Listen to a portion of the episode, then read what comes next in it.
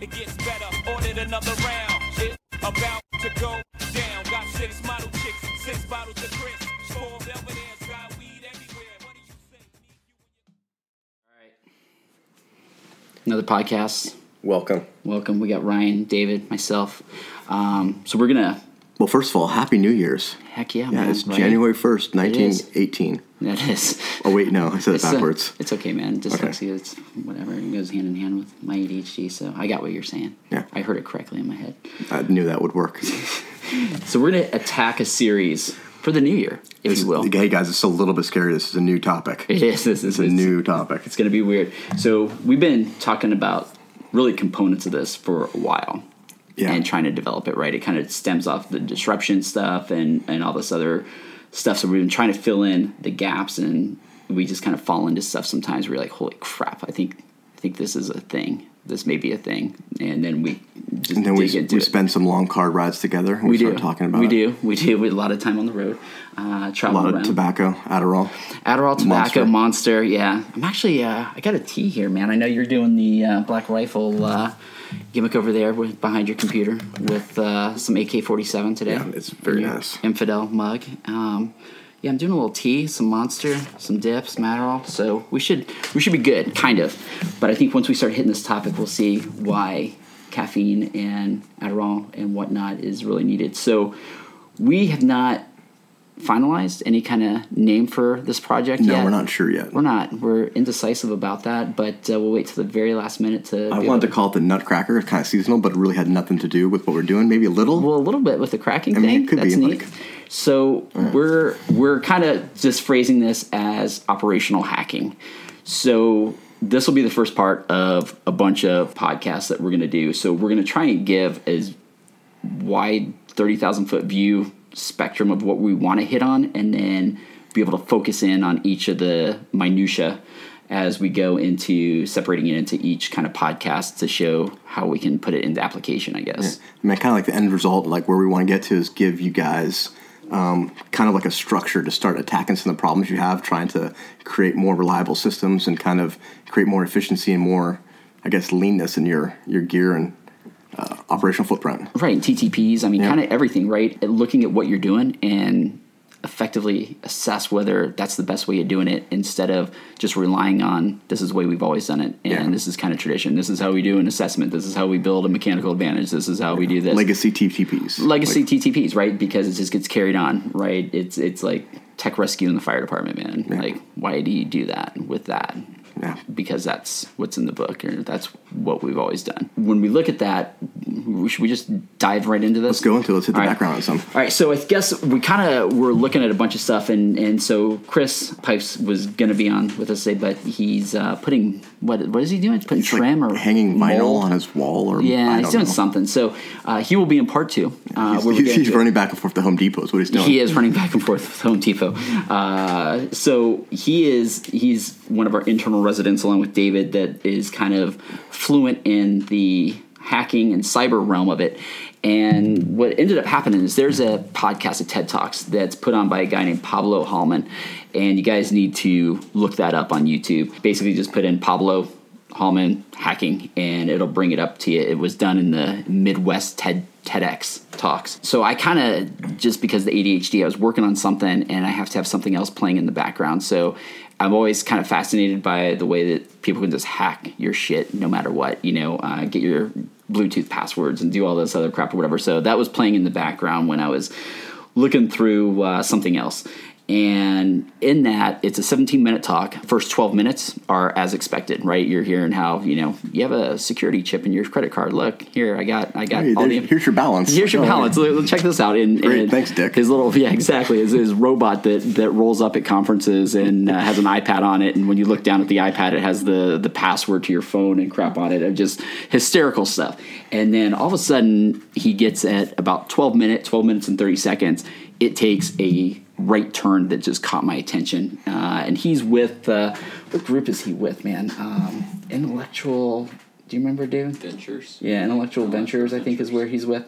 Um, I'm just trying to, yep, Intellectual Ventures Lab. So, not knowing this prior to him speaking, at about 12 minutes, he goes into showing how hackers attack SSL protocol diagrams, and he has this SSL protocol diagram up, and basically says like, "Hey, listen, when we're trying to hack this stuff, we basically go at points that we can potentially find holes in, and at that point they may send two responses when the server is expecting one, or they may send a one."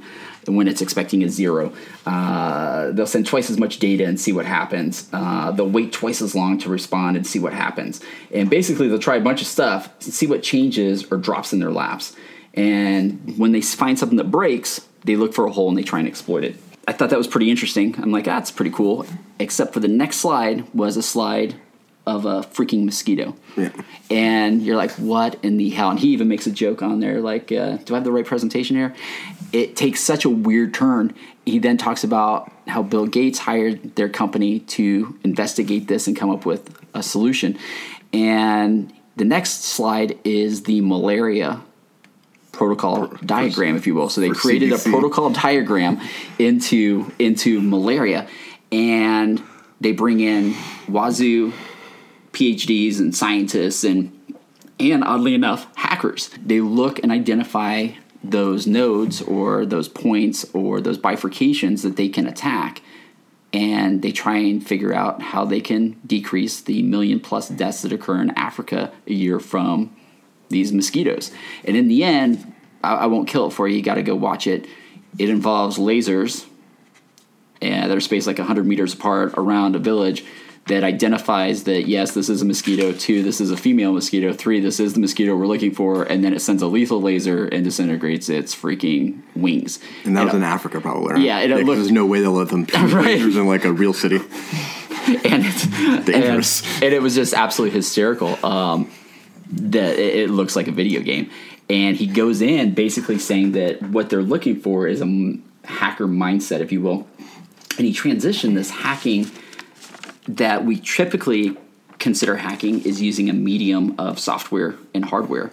And that has become that hacking term from computers. And they go in to explain, along with these other papers that we'll, we'll kind of cite and send you to, that talks about the software and hardware portion is, is just one medium that you're going to find hackers in high levels of science and art. And, you know, I think I would say Bruce West is is a hacker, man. He's gone on to show that a lot of what we've learned, whether you're a EMT, medic, doctor, PA, whatever, has some real inval- invalid points to it.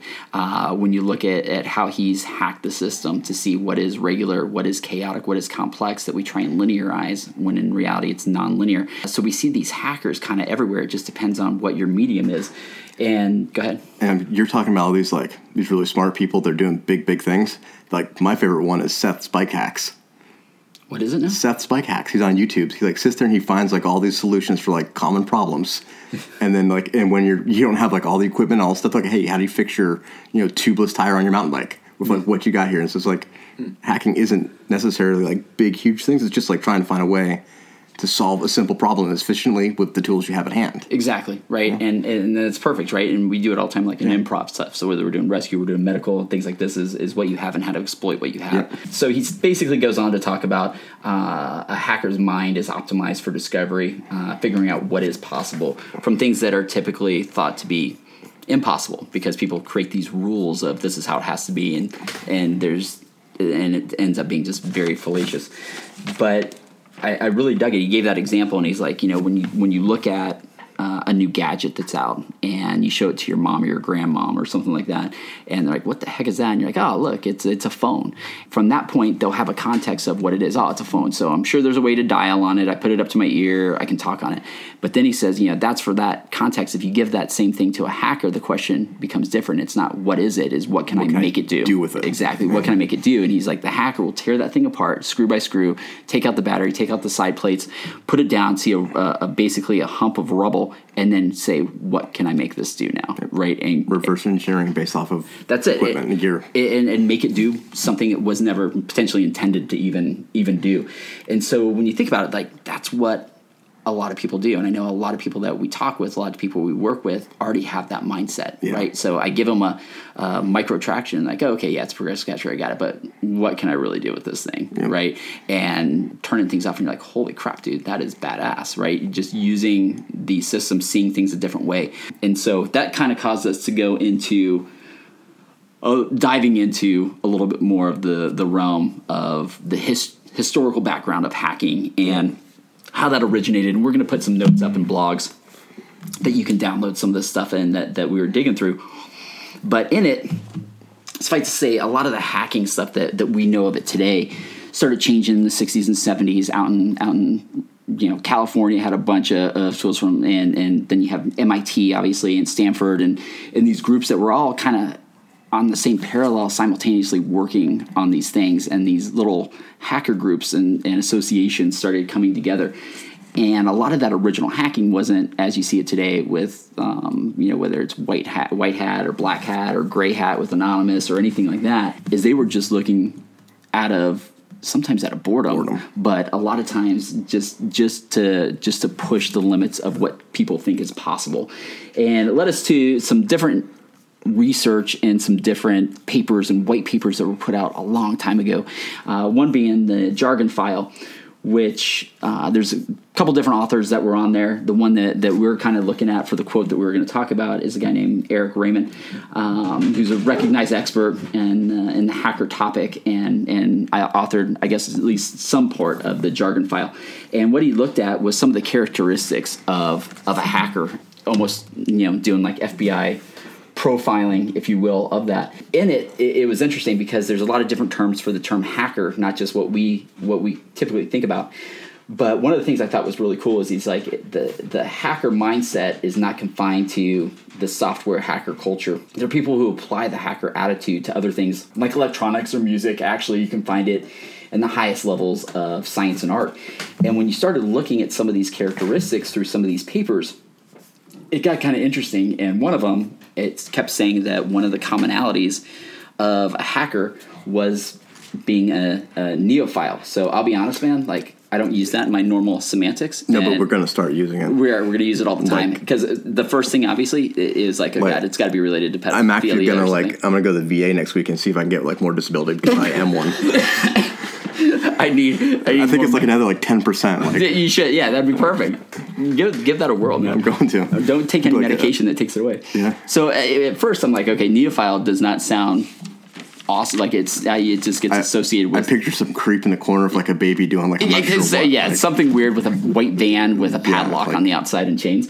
But so we, we dug into it. But that's not the case. It's not the case.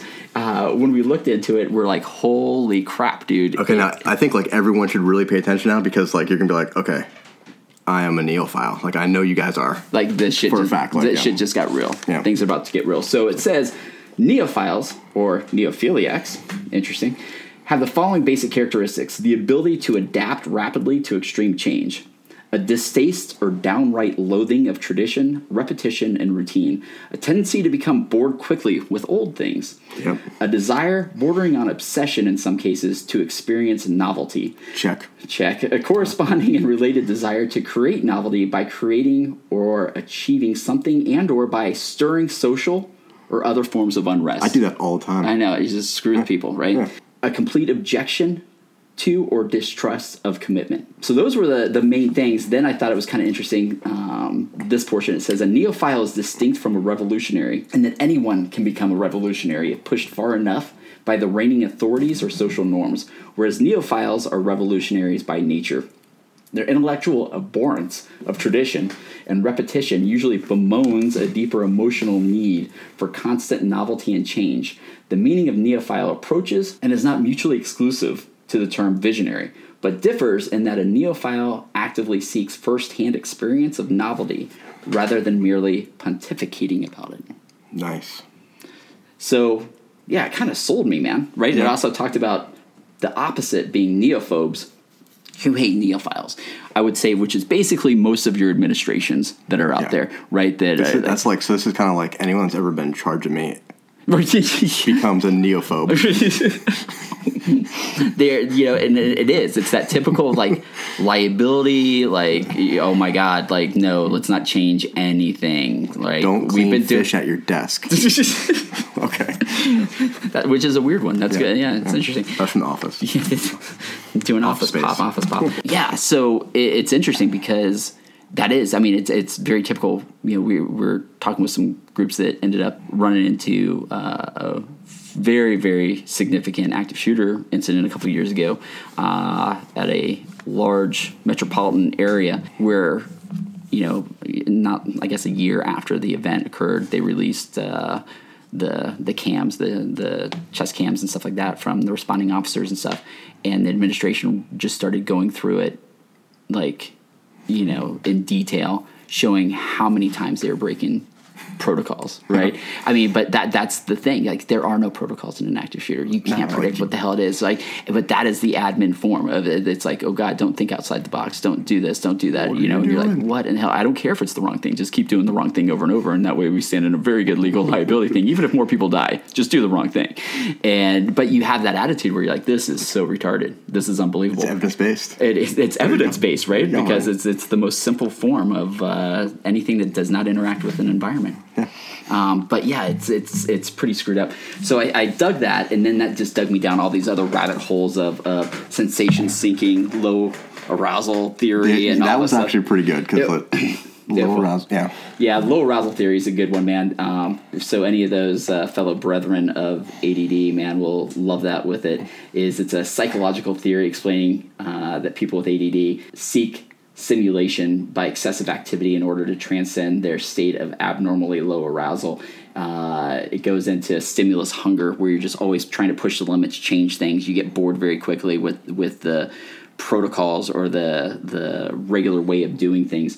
Uh, and what was really funny for Ryan and I is if I'm writing something, even even on Adderall and stuff, man, like I still have to have like Skrillex or something something playing in the background. And like even we started this off, I was working on something. I had to have TED talks going in the side, right? I have to have some sort of something going on all the time. But there's this noise and performance portion under the low arousal theory that says uh, people with ADD basically uh, related to an incorrectly functioning dopamine system. And in a study, the best performance was exhibited when stimuli caused a certain amount of psychological arousal when using sound to help brain function, known as stochastic resonance. It was found that significantly more noise is required to improve the performance of those with ADD, uh, since they have less dopamine, which is which is kind of interesting. But it took us down all these pathways, man, which were like, holy crap, that speaks truth, that speaks truth. And we love to hack shit, man, like hacking, like you, you're working on the commando thing right now, And right? I think what we're talking about too, like with, to tie it all in, is the problem solving, trying to figure this stuff up Yeah. causes a dopamine release. Exactly. So it's like that's why you see all the guys getting off on like trying to figure out like like how do we fix this? How do we do this like faster? Like how do we get into it? Because so we we changed it up. Um, we changed it up. What, I don't know. It was a couple years ago. We we really changed the way our delivery system to Um, processes. Yep, to, to how we train just really basic rope rescue and advanced rope rescue to where it Well, we- for your training, it, it's basic, but for other people, Right. in their training, it's like a month into it versus day two. So, which is crazy is we we basically unfortunately we- we've been driven into this way of this is how we teach this this is how we teach vertical rescue this is how we teach you know confined space structural collapse whatever and using basically vertical you know we'll, we'll talk rope rescue for our purposes here is there's a defined way of doing it. So i'm going to show you these techniques and now you're going to be doing a load transfer uh, passing a knot right? Doing a, a pick off doing whatever right? Um, step one step two step three. And what's interesting is when you learn things in a step functional design or a protocol it actually produces stress inside Yeah. of you right and so thank you Daved van Stralen for for the multi-hour phone conversation we had a couple weeks ago on going into the neuropsychology of training but it does. It produces these almost a um, like a norepi type of response where you're Yeah. going to make more mistakes because it's like oh god I, I remember step one and two. What the fuck is three? Okay right i can't jump to four yet. And and in reality what we did is we stopped doing that completely right? All we did is we, we gave them the problem. So we taught them basically from eight in the morning till noon the processes the Just ingredients, ingredients, right? Just the ingredients of what you need to do to do the five main things that you're going to do in rope rescue all the time. Like those five things are to are going to be able to be combined in one manner or another to do 99% of the rescues you'll ever do. And each one of those little labs is like 30 minutes long, Yeah. estimated. Then in the afternoon, we start putting it into practice. And then by the end of day one, we start going into problem solving. And so in the end of day one, instead of way, way into, you know, the week or the beginning of the second week, by the end of day one, we have dudes doing load transfers like like no problem, Yep. right? Um, but we don't tell them how to do it, right? We tell them, hey, using what you know, like here's the problem, This figure it out. And we have mannequins on there. And We're like, hey, if you if you drop it, whatever, man, you know that that's not the way to do it, right? But you are going to learn this based on what When we were in know. Thailand, we got to use real people because mannequins were too expensive. yeah, and talking to talking to people like Shen, uh, you know, with with his little example of of uh, some of his ethnic origins of China, he's like, they don't care.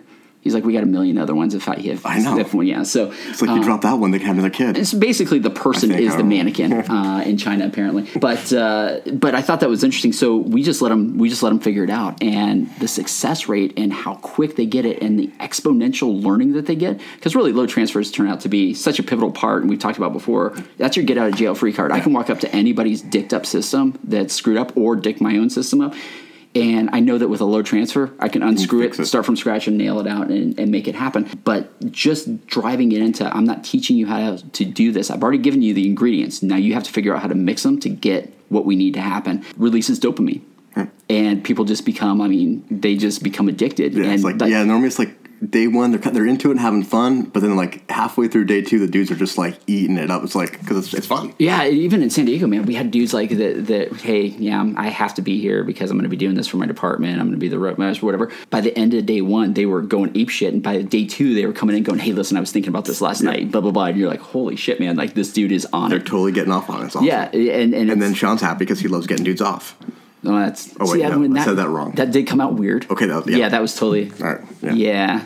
That's not what I meant. Well, I, I think it's just a semantic issue. Okay. Yeah, we'll just All right, figure that we'll out figure later. out, yeah. But yeah, I think, and I think you know, changing those things, you know, that that's really hacking training. Actually, you know, it's it's what works with these type of people. Fortunately, the majority of the people that are in the business and have a propensity towards being a little ADD, man, and uh, which is great. So, so in that, Let's start getting to some of like the principles of it. Like okay, well, let me hit on let me hit on the game of life thing. Do it. real yeah. quick. Yeah. So I really do not understand this yet. I'm gonna have to like play this. Yeah. So what was interesting is as we were looking through a lot of the, and this includes the the jargon file too, is you start seeing different emblems and things like that. And obviously, you know, you can look at and people automatically think, oh wow, I see the face of anonymous or something like that. Is is that's hacking? But there's this weird little quadrant type of thing. It almost looks like it's on a like a tic tac toe board type of thing. Uh, I think there's what like nine spaces on it here. Let me pull it up here. But it has to do with Conway's Game of Life. So so Google Conway's Game of Life, and you're gonna see this thing. There looks like there's basically nine blocks uh, in there, and there's these little dots laid out in it. And what's interesting about it is this mathematician, uh, you can read about it, named Conway, came up with this game in like 1970 and published it in a mathematic book.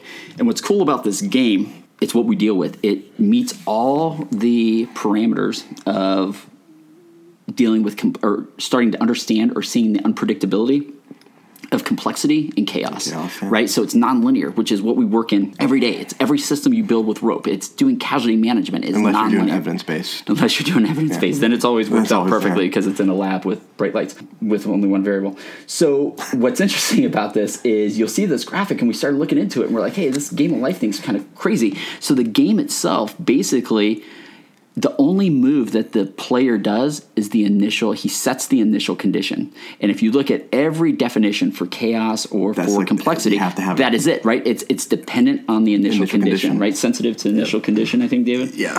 and that's the parameter. So you actually set the initial condition and then hit enter and just see where it goes. And your shit can die off pretty quick or it can go on for a little bit then die off or it can just keep uh, like an like an open uh, or a uh, positive feedback loop uh, just just expo- exponentially thing, grow yeah. right and so all these things come off of it and it starts adding these these parameters so it has uh, basically components of, of biochemistry, of physics, of nonlinear physics, of mathematics, of, of all these components of ecology, biology, all these things mixed into this type of game where you just set up the initial conditions. So that is what that emblem is from. But as we were digging down, we got to one of the things that came out, which was the trefoil. Knot, right? And that is one of the things that, that came out on this game of life, which was pretty cool. Which is basically a um, it looks like an overhand knot. Instead of tying it together, you just kind of meld the two ends together. So it's a closed system.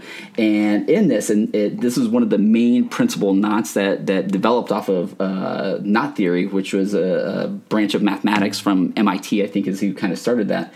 And it's the simplest example of what they call a non trivial knot.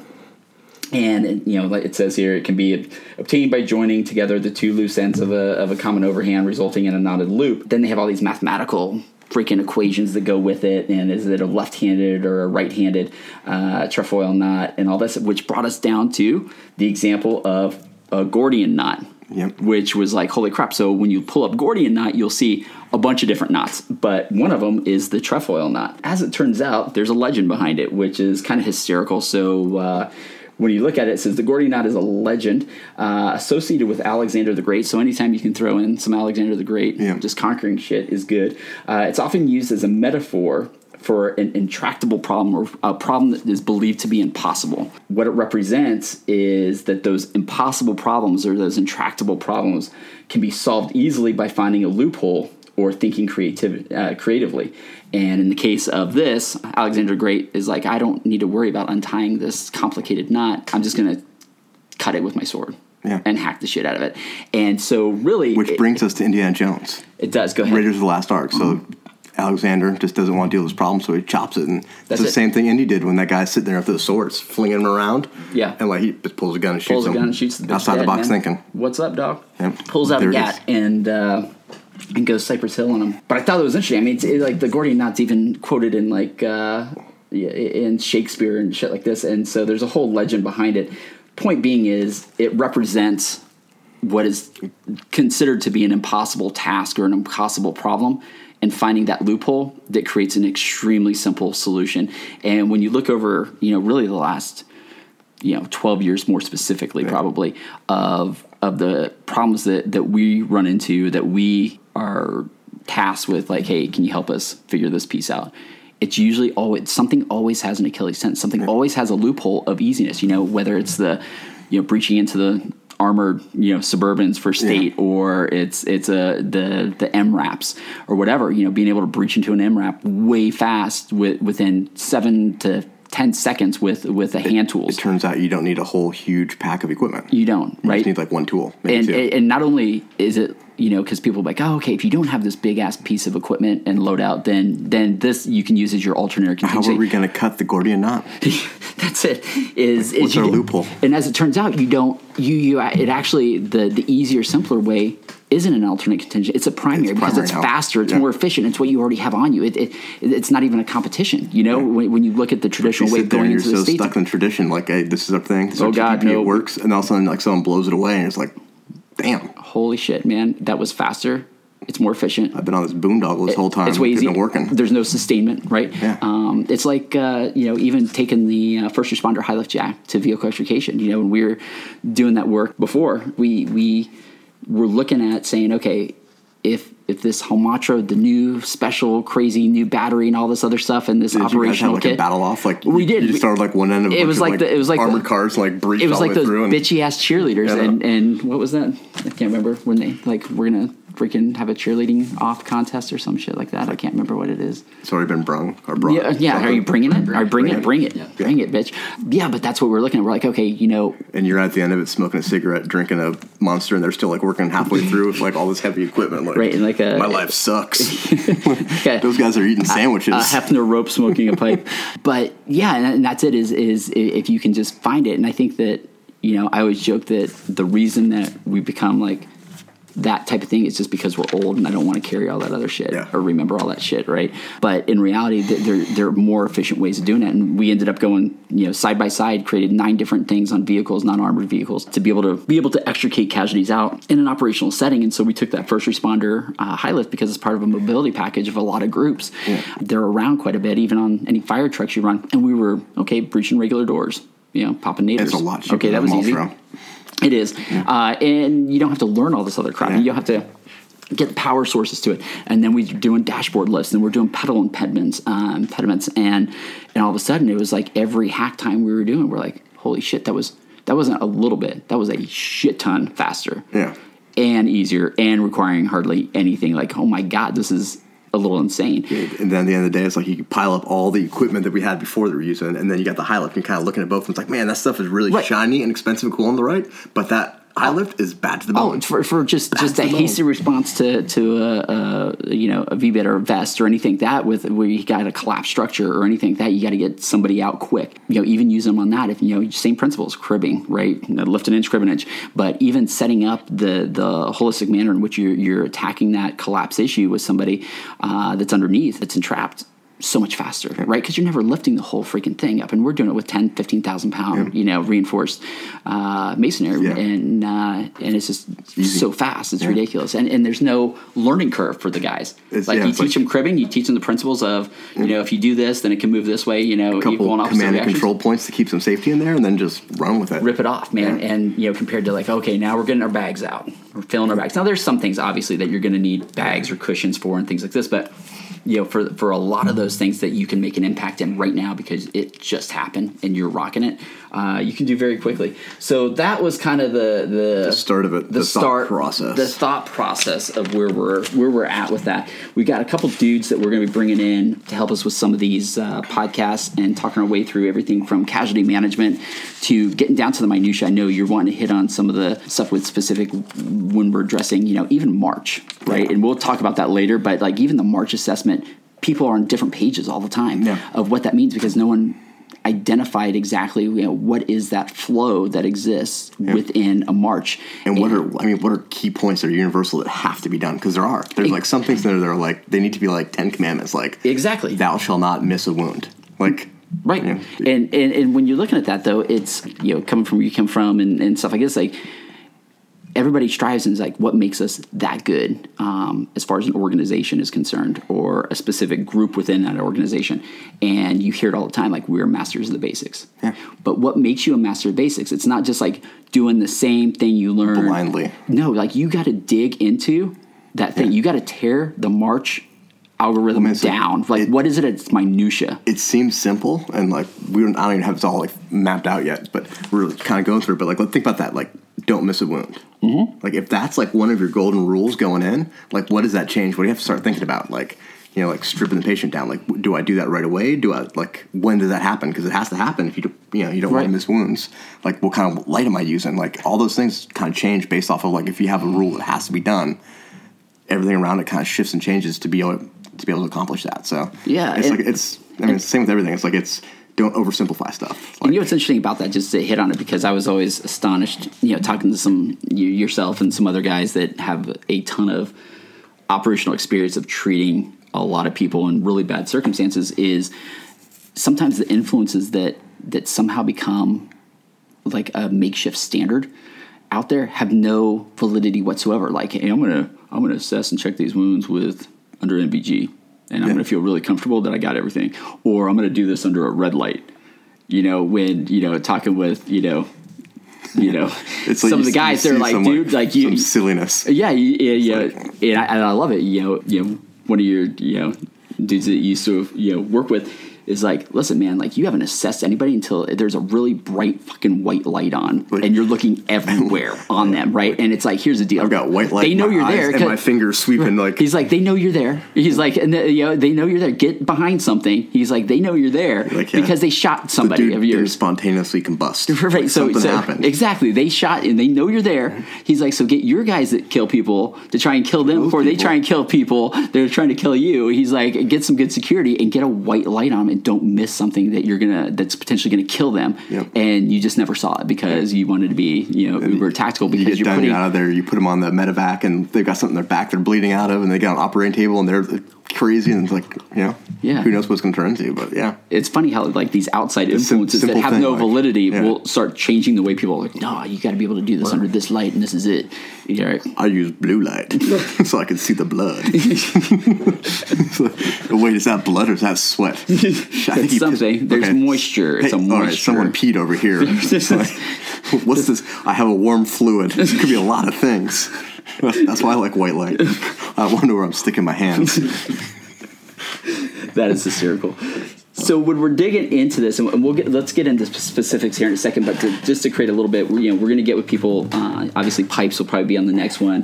We're going to get with Ricky uh, D2, who's, who's disrupting stuff uh, left and right right now, as far as uh, the uh, lethal triad and stuff like that. Uh, you can go back onto some of the C. He wants to make it a lethal, box. He does. He does. He's, dude, he's. worked with the box. I like it better. I love it, man. I, I dig I, it, man. I hate uh, triangles are weird. They are weird. They're odd. You know, is it an isosceles? Is it you don't know, know. is it a right? Is it a right? I don't know. But uh, so yeah, him. I think JJ, Yep, your buddy. We'll, we'll bring him in. Yep. JG in here from the uh, the refresher course. Yeah. Um, over at JSOMTC, have him kind of give some of his two cents on how things are rolling and what he's trying to like break apart and and he's working some killer he- stuff. he's doing some good stuff, man. He's got a good course. I got to spend a week with JJ uh, right before Christmas checking out the refresher course, and it's uh, it's coming along. It's gonna be it's gonna be a good course. He's Got to do some. yeah, like sitting in ORs and like Yeah. I was like yeah, like helping with the anesthesia. Like what am I doing? Like I don't know what I'm talking. about. I just I just made stuff up.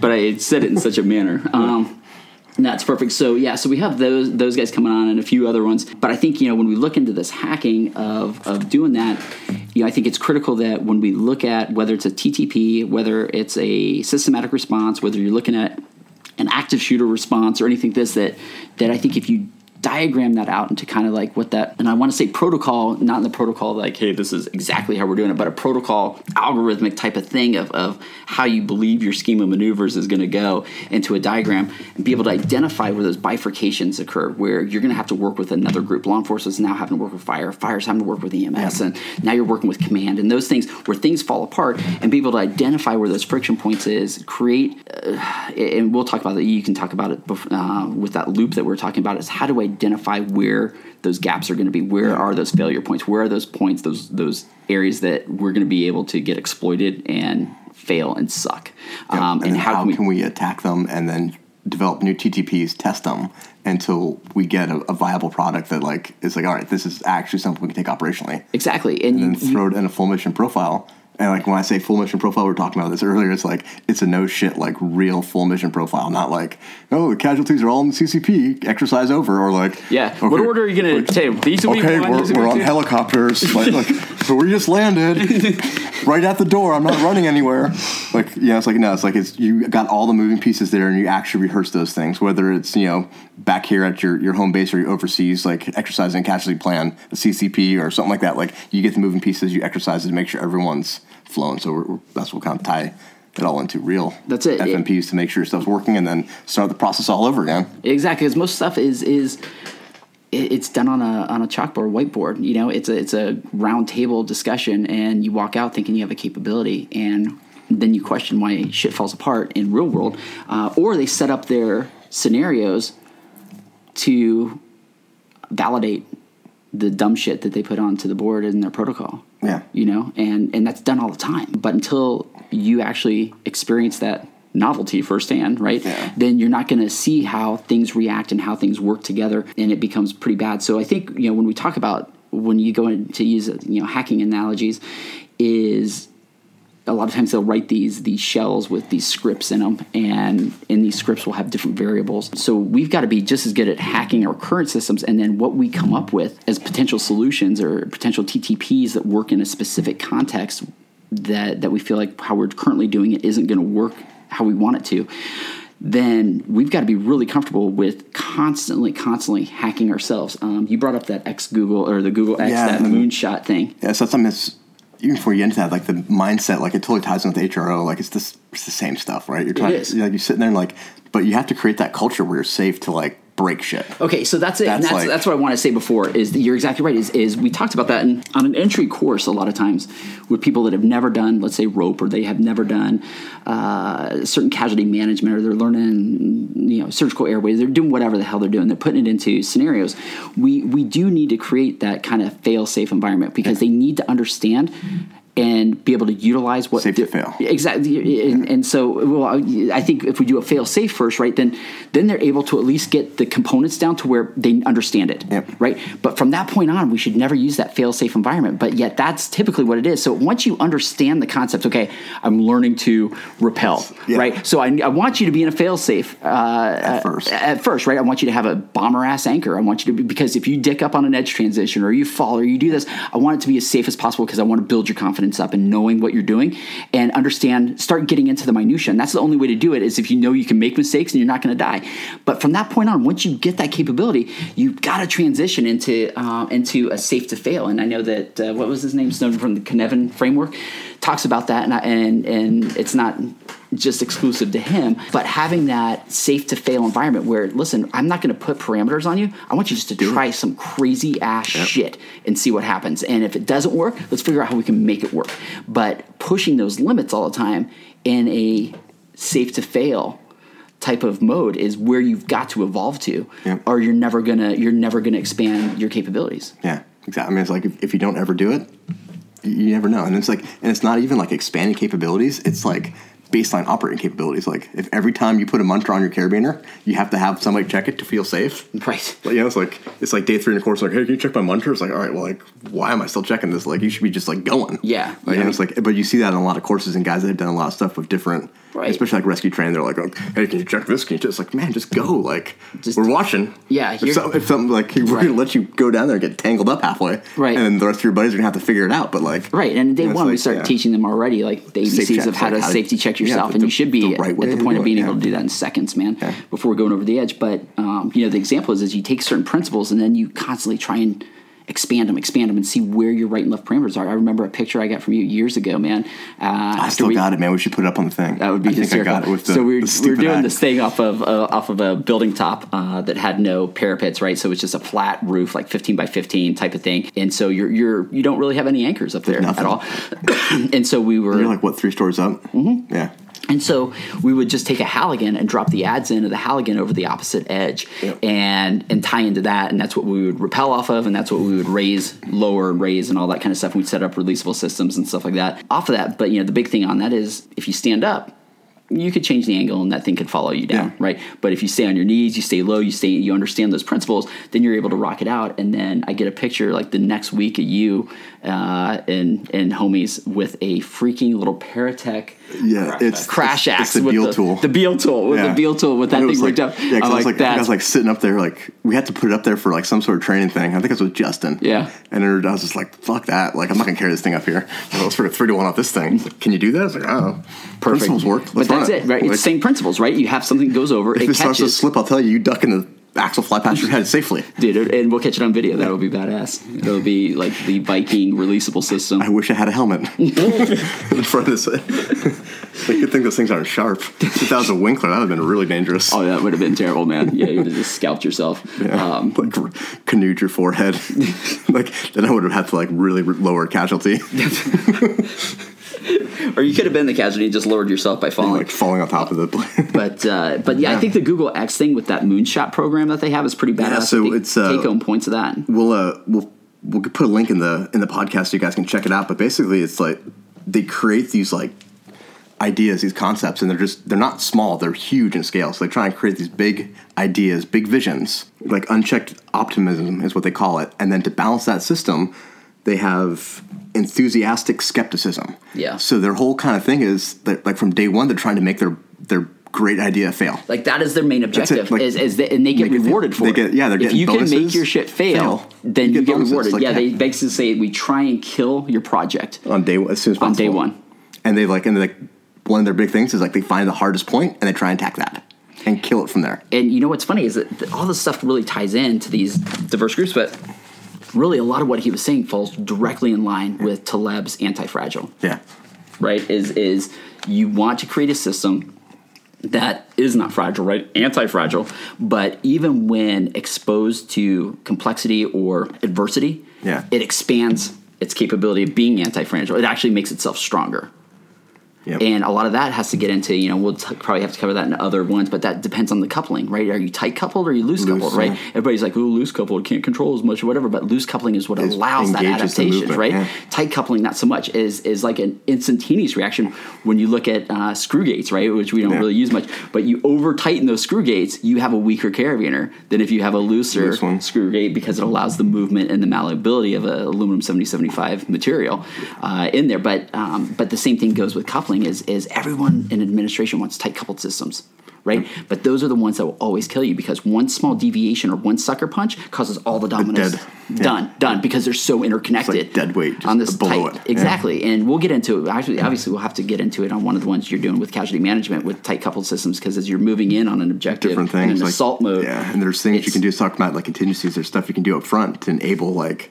Yep. you, how, depending on what you do, it's either gonna be tight or loose. Right. Um, kind of like redefining stuff, and that that falls back on your planning and briefing process, like Yep. trying to get things working. But uh, one of the other things I liked about the Google X before I forget about it, is the way they have their team set up. It's like the guys sitting there talking. It's like they've got some like, you know, some military guy. It's like, hey, I got some like operations military guy that blah blah blah. I've got a guitar player, Right. a horticulturist, Yeah, an and engineer then, and a, a, really- la- a laser specialist, Right. and then like so they basically you know they take a broad group of people and put them on team to solve a problem. And like one of the big things is that your perspective causes biases. Right. So we have different people with different backgrounds and different filters. They're all looking at your problem from different angles, and that's how you start to find like those loopholes. Yeah, which which goes like- back to even like you know HRO man with Yep. with defense expertise. Yeah. Right, like who are the experts in this? There's never going to be one, man. You, you you know, I want the expert that uh, brought a, a. It's almost like you know when you think about it, it's almost like you know trying to like get an MMA fighter, right? He doesn't have like one coach, man. He's got like a nutritionist, he's got a cardio guy, he's got a ground guy, he's got a hands guy, a boxing guy. He's got all these people that come together with a commonality in the center, Yep. But are hitting it from all these different angles. Yeah, you got a desired end state, and everyone's kind of coming from different points of view, and to create a holistic capability. yeah. yeah. So I think yeah, I think that's pretty cool. So yeah, we'll put a thing to that too, which is which is pretty cool. But I think as far as the disruption goes that that we've kind of done, I think you know when we were thinking about this, I think by hacking these systems, and it's not a negative connotation because I think you're always hacking your own stuff. You're coming in to help other groups hack their shit because Yeah. they want to do it more efficiently. They want to be better at it. And by finding these loopholes and creating better, more efficient ways that people have not thought of before, that is where the disruption comes from. So it's Yeah. it's a kind of a loop. It's a it's a kind of a closed loop system that as you're constantly doing this, you're constantly getting better. You're constantly creating more efficient ways. You're finding new ways to use material that you already have in a new way, and that's what leads to the disruption that goes on, which makes people feel people in authoritative or administrative or positions feel very uptight or you know very bad about that. comprehensive. uh, yeah, apprehensive about it. Exactly. Um, but I think that, you know, we were talking about the other day and we, when we were brainstorming this thing going, our mouths were going like a mile fucking minute. But I think at one point we actually quoted the movie Heat like three times and like under like I, that is actually for for this new year. I'm gonna try and quote Heat constantly. once a day. Right. So I need what- to go watch. Actually, I'm gonna go watch it tonight now. So yeah, because and what we said is like even though you, let's say you Well, came that and Magic Mike. So because Ryan too likes to get guys off. he wasn't dancing for guys in that movie. Yeah, yeah, um, That guy's a goddamn professional. What's his some, name? There's some implicit things can't- I don't going on there, though, man. Like, what's his name? I can't remember. He's on 22 Jump Street or whatever the hell You it know, was. I Not was trying to actually go, go to into saying his name. Oh, ah, was. I- I- Didn't do it. Damn. Oh yeah, it's, yeah, that's cute. Yeah. Dick. I totally like threw by that. I don't know what we're talking about anymore. Oh god. Yeah. Um, Oh, the heat, the heat reference. the heat reference, and that's the thing is, you know, you've come up with, you know, somebody out here, you know, myself, Ryan, David, whatever, man, have come up with some like cool way to do an edge transition or whatever, to some way to do whatever, to where we can use like nothing as an anchor, we can do whatever, but we can't hold on to that tight. Like that's our baby. Like you got to be able to understand that. Like somebody's going to call your baby ugly depending on the context of what it's going to be used on, and you just got to be able to ditch it. Like what the dude he ditch it in thirty seconds, man. That's it. Never look Ditch it. back. Yep. Just be fucking gone Like with it. coming around the corner. That's it, man. The popo jumping out of vans, Gotta man, just there. like fucking Jay Z talks about. But yeah, so you got to be able to not hold on to your shit and have a cognitive bias where you're like, no matter what, I'm going to make this work. Yeah. like this will work, and you're pounding that circle through the proverbial square hole, and you're like, this is not, this is not going well. Um, but since we're talking about it, like we, you're in charge of hacking your own shit. Like you should always hack it, and I think HRO provides a great script for that because you know even step one preoccupation with failure like That's I what want, you're looking I don't for, care if this works all I give a shit now is how when will it not work That's the like, like I mean, we all do it naturally. Like the first time you get new stuff, like I start, like I tried trying to Oh, break dude, the you broke things. the like- magnetron yeah, immediately like- man not even trying Yeah, I was like I was messing with the magnetron. and They were like, these things are amazing, and like within a minute, like I popped the bottom. I was like, oh, this thing kind of sucks. It's gonna be a problem. Right. And then like What- we what had a whole bunch next- fail like in I know. a month. right we went and did the yeah, stuff a in, bunch. we started training, and I was like, okay, Yeah, This we're in the mountains and we're like, oh my god, with mud, this is. Uh, and it was is- like, and we were sold on the dude. We had a ton of those things. Oh yeah, Yeah, so it wasn't even mud. It was like there's just this the dirt in the waterfall like jamming them. It's like you couldn't open them. Like, yeah, that was crazy. terrible. Yeah. I know. I had it on my. And I had mine. I still have it. Like the bottom like shot out of it. Like it blew its ass out. Yeah, the gridlock Like- broke. Yeah, that was weird. and I had mine on my uh, uh, deal that I'm passing knots on on Yeah. rappel. Uh, so it's on my uh, little Adelred Y man uh, on that Alpha Fix. So I'm like, so you go into pass a knot, It's you, like- I need, I need you to clip it in my BT, yeah. and I'm like, what in this shit? Um, It really puts a bummer in your day. It does. It sucks, Yeah. and you're getting waterboarded. Yeah, yeah. like, yeah. I was being enhanced, enhanced, interrogated by the waterfall, but uh, by nature. But which brings us to a point: is although you are constantly hacking your system, what is that external hacking, right? Because there's probably not going to be a lot of people that are going to go off and be like, "Hey, you know." Uh, I don't understand nonlinearity or complexity or anything, but I think you're off. Like you aren't going to run into that. But what we talked about is it's very it, it- what what hacks our shit that makes us constantly have to evolve techniques. If you look at it from a very high view, it's probably a geopolitical thing. What's going on with nations? Like Yeah. all of a sudden we have guys here, now we're here, or now you're you know in the Hindu Kush, and you're now you know, but oh god, before we were in sand and it was flat, and now we're here, you know, and this technique is not going to work as good as this. So maybe we need to look for canyoneering, or now we're going to be in SCBAs, or now we're going to be in this, and in the end, it's actually environmental pathology that ends up hacking your system Yeah. is it's shit you can't control. External stuff changes, and all of a sudden, like everything you thought was good. Yeah, this ascending No thing works good. really awesome until I've got a quickie saw and a, and I'm in an SCBA and uh and Chembio gear. Yeah. Like now that sucks ass. It doesn't work the same. It's different. Yeah. It differs. It's a little. with nods and, and Peltors and every, and, and then you're wearing your whole freaking uh, yeah it's terrible but yeah it's the environmental pathology and we've got to be prepared to be and, and even with that you guys were talking is you know you also need to be aware of like what is the hack your own gear right hack your shit how how depending on whatever diameter you know that, that you use and if you use above probably a nine millimeter, you, you should probably go watch Magic Mike.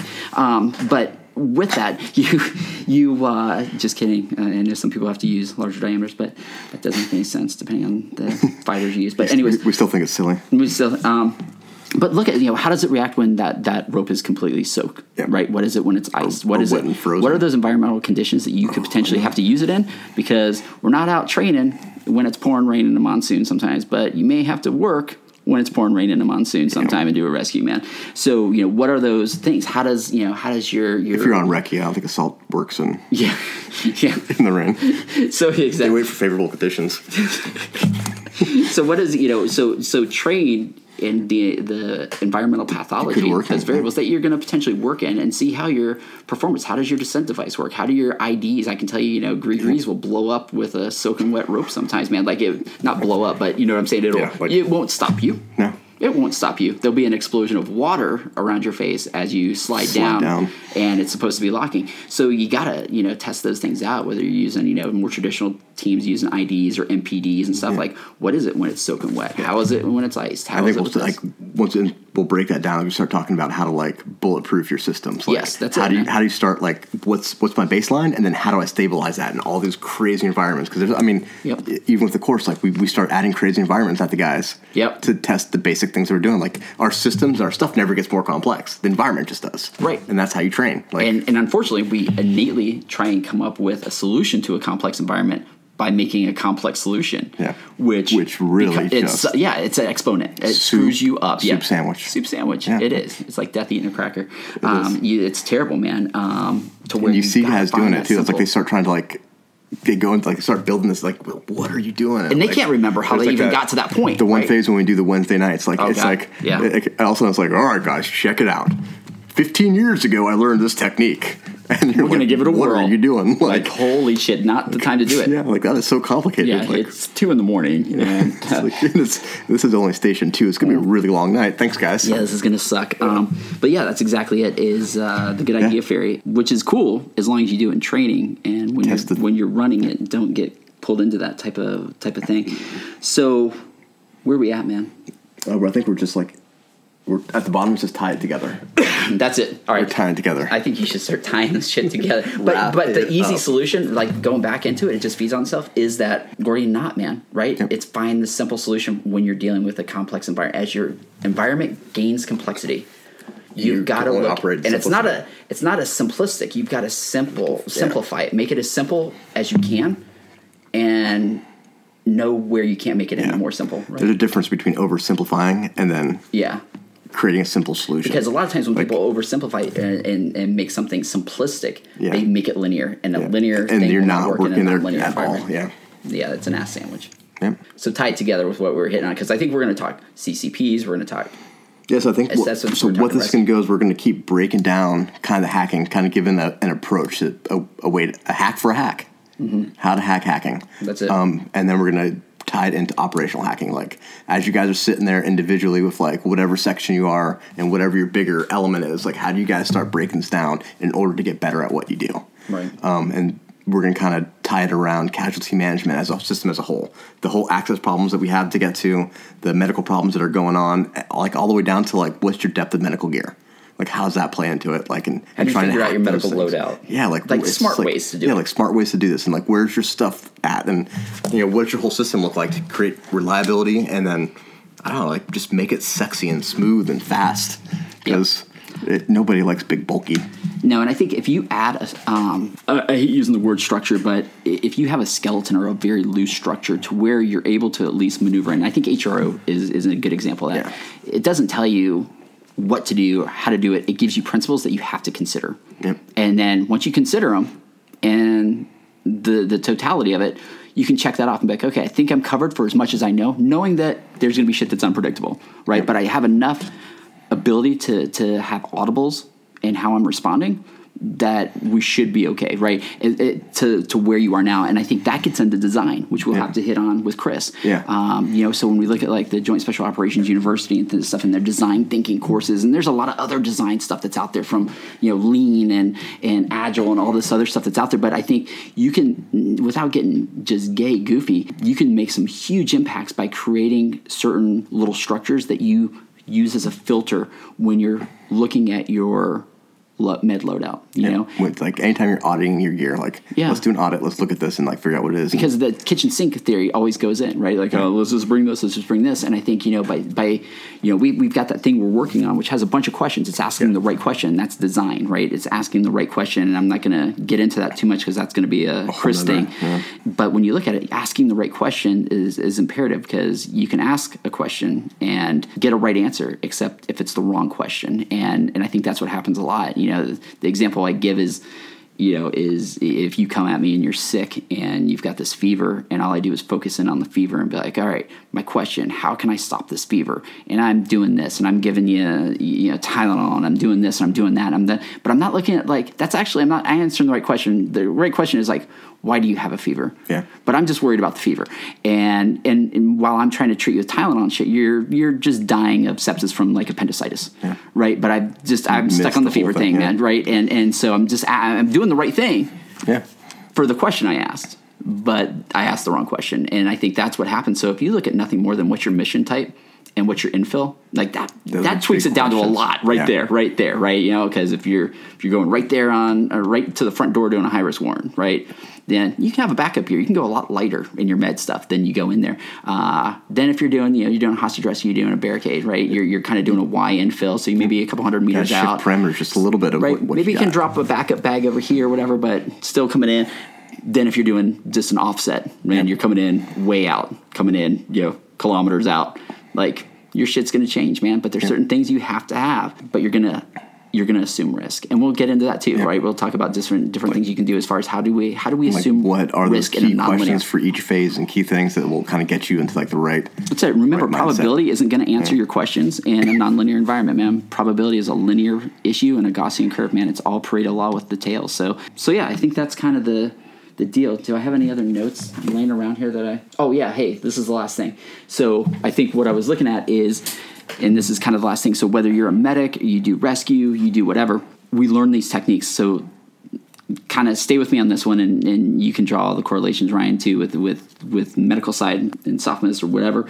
Is we learn the a way to do something. So in rescue, right, you learn your mechanical advantage, right? Here's your three to one Z, here's your five to one, simple simple five to one. But realize that when you learn something and you're becoming that that certification or you're becoming whatever.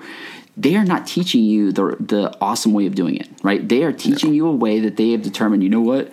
These people are going to suck. They're not going to be smart. They're going to fuck it up. So, can we come up with a way that is simple enough that they might be able to do it right and not hurt anybody, including themselves? And that's just to get you to the point of understanding that your job now that you've learned the technique that will get you by on the very left side of a bell curve is to eventually get off the bell curve, man. Like as you play with it, you're like, hey, why am I doing a five to one simple? And which is actually a lesser mechanical advantage, all being said about the efficiency of my pulleys, than if I did a complex because now I'm removing a pulley, which means I'm removing an extra, you know, potentially 10% of friction if you're using you're using sealed bearing pulleys or whatever.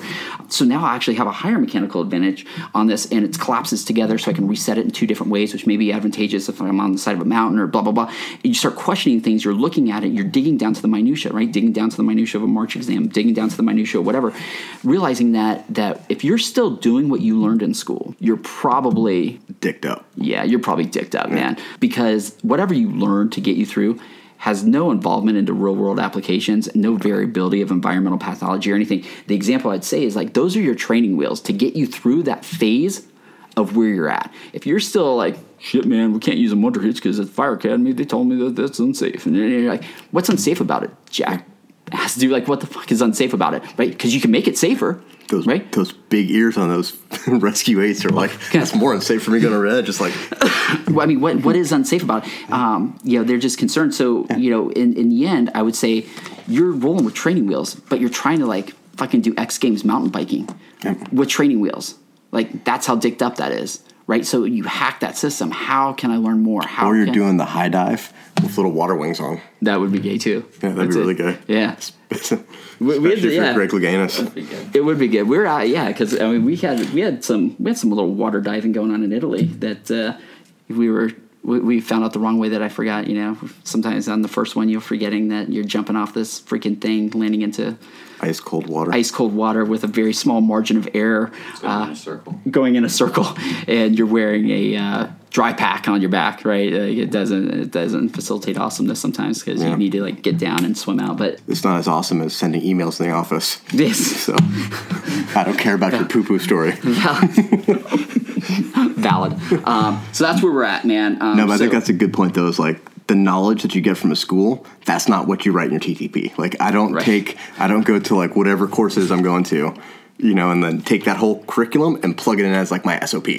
Like you take those skills and you start applying it operational with the equipment you have, the gear you have, and the skill of everybody around you. where you're going to be and working. then like you take it What's and you the context of your mission? Yeah. Right. It's going to change all the time, so you better know your shit. And, and I think that's the thing is if you're still doing your Yeah. training wheel TTPs, man, that you learned in school, you're professional, man. Yeah. Like learn your craft. and Be Own it. fucking better than anybody else. Like Yeah. be a professional. Dedicated to the craft. dedicated to the craft. There we go. Anything, Dave? Pam? All right, so we will uh, bail on this one and uh, come back soon. So we will number be two. we will be doing many, many more in very close proximity. So our our dedication and stuff right now to this is getting all this stuff out and getting some papers written and we'll probably end up having to do like a video cast on some of them because we want to put like that casualty management That with the yeah. access the assess and stabilize the extract and evac and then be able to show where the nodes are and the points are where you can make a difference and- yeah yeah. and so you can actually see the diagrams and how to potentially construct diagrams for your own stuff and then how to try and exploit them Yep. and hack them How to kill them. how to kill them just kill your Just shit kill it. all right There we go. like an ocelot all right It gets better, ordered another round. Shit about to go down. Got six model chicks, six bottles of Chris.